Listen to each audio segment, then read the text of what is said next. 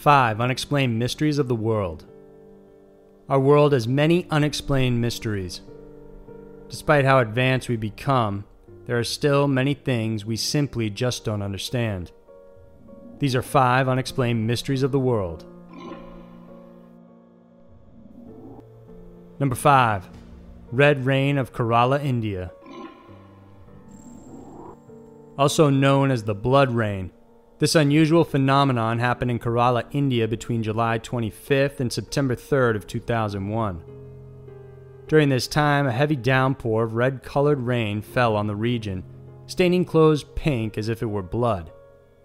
As strange as it sounds, this isn't the first time Kerala experienced blood rain.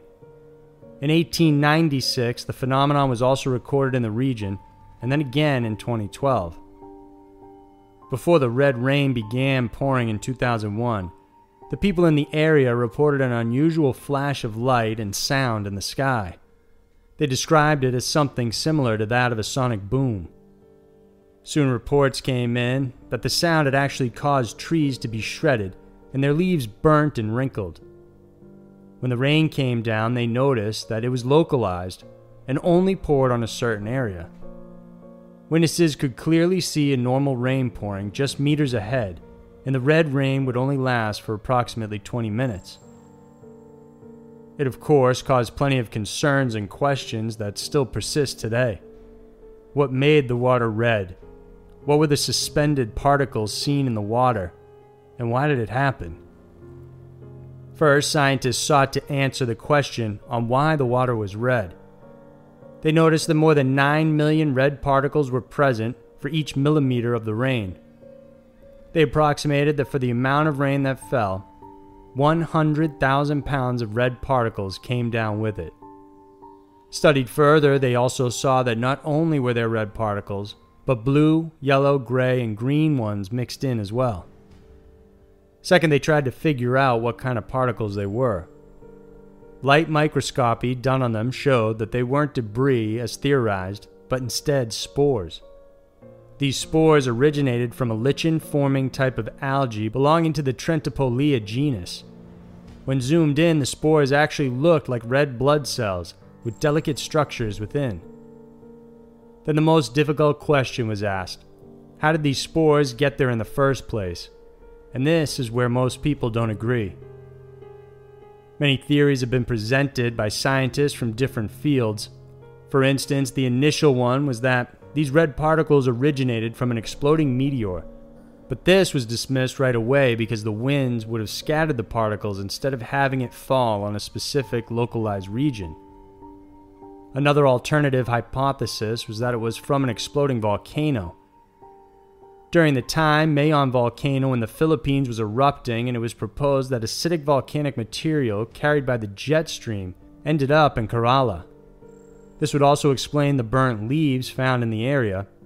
However, as later on revealed, the particles weren't of a volcanic origin. Then the most controversial theory was that these spores were of extraterrestrial origin. Proposed by Santhosh Kumar and Godfrey Louis, they believe these are extraterrestrial life forms released in the atmosphere. They backed up their claim, saying that upon analysis, it was revealed the spores were living organisms and grew when exposed to extremely high temperatures. The organisms were also found to metabolize a whole range of organic as well as inorganic materials. As fascinating as these findings are, it still doesn't prove the spores are indeed of extraterrestrial origin. For now, speculation remains about how these red spores reach the region and why it seems to be happening at somewhat regular intervals. One thing experts can agree on is that the water with the algae in it is completely harmless to all other living organisms.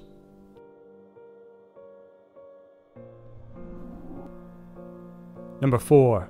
The Taos Hum.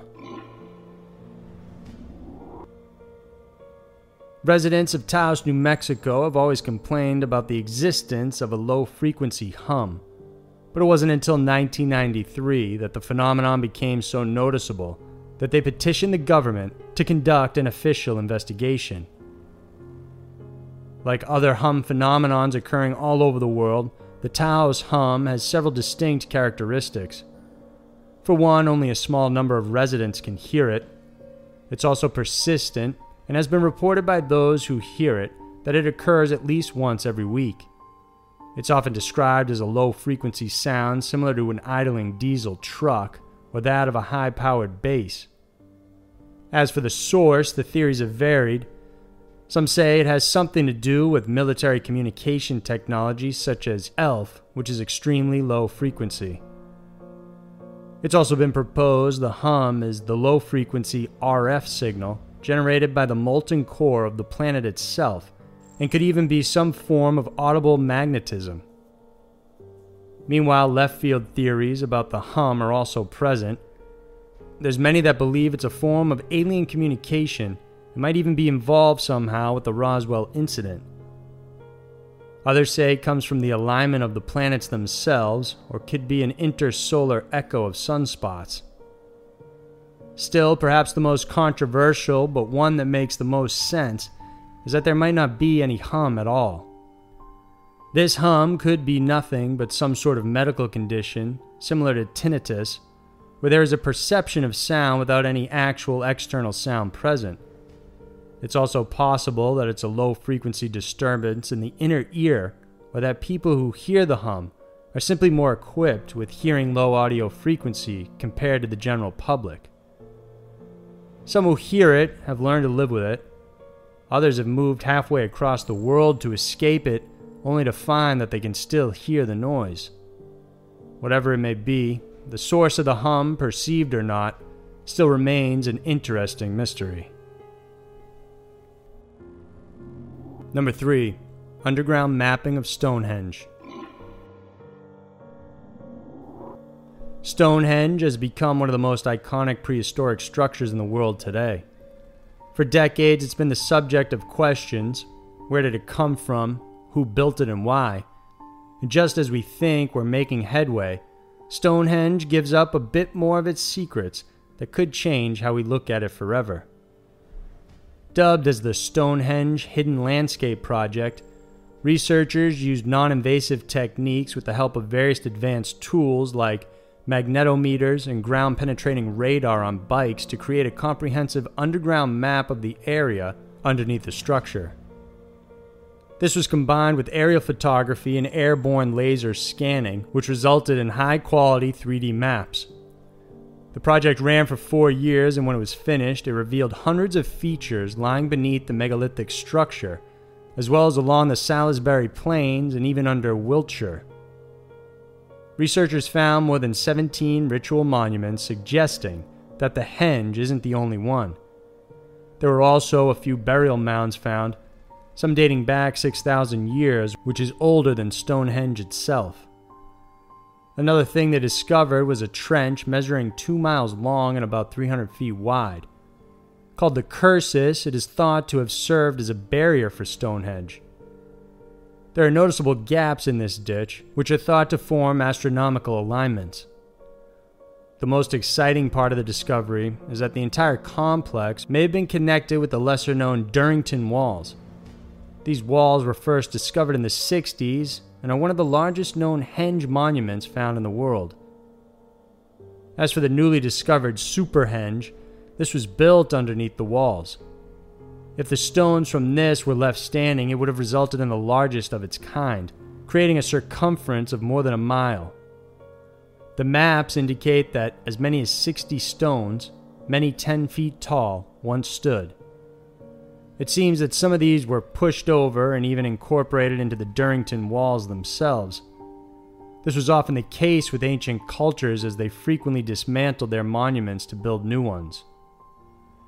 With this new discovery, more and more questions about Stonehenge itself arise, and the larger structure surrounding it continues to be researched.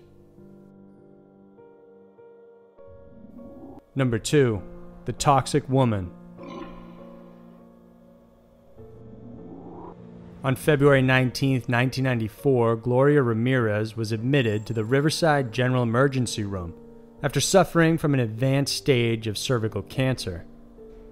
When paramedics admitted her, she was disoriented and confused. She had an unusual resting heart rate of 60 beats per minute, coupled with an abnormal breathing pattern. To relieve her from her suffering, the nurse gave her a mixture of sedatives including Valium, lorazepam, and diazepam, but Ramirez was responding poorly to the medication. In the end, the staff decided to defibrillate her heart, and when they did, they noticed a small sheen of oil had covered her entire body. At the same time, they began to notice a fruity, garlicky smell emanating from her mouth. The attending nurse, Susan Kane, drew blood from Gloria's arm and noticed there was an ammonia like smell coming from the tube. When she passed the vial to Julia, her colleague, she noticed small particles floating in the blood. Shortly after, Kane complained about a burning sensation over her face and then fainted. She was taken out of the room, and that's when Julie began feeling lightheaded and left the trauma unit for the nurse's station, but before she got there, lost consciousness as well. The third person to faint after being in close contact with Ramirez was on call respiration therapist Maureen Welch. She was knocked unconscious with her limbs thrashing wildly on the floor. Despite attempts to help Ramirez, she was pronounced dead of kidney failure 30 minutes after arriving at the hospital. A full blown investigation was conducted to find out what happened to the staff. When the county health department came in, the investigators interviewed 34 members of the hospital. They concluded those who came in contact with Ramirez and those who handled her intravenous lines were the only ones that suffered breathing problems, muscle spasms, or eventually lost consciousness. Meanwhile, the Livermore National Labs helped to clarify the chemistry behind what happened to the nurses and Ramirez. Apparently, before her death, Gloria was taking DMSO, or dimethyl sulfoxide, a type of home remedy to minimize her pain. The lab theorizes that Ramirez's body had suffered a buildup of DMSO because of a urinary blockage. This resulted in her body retaining a large amount of the substance with no way to get out.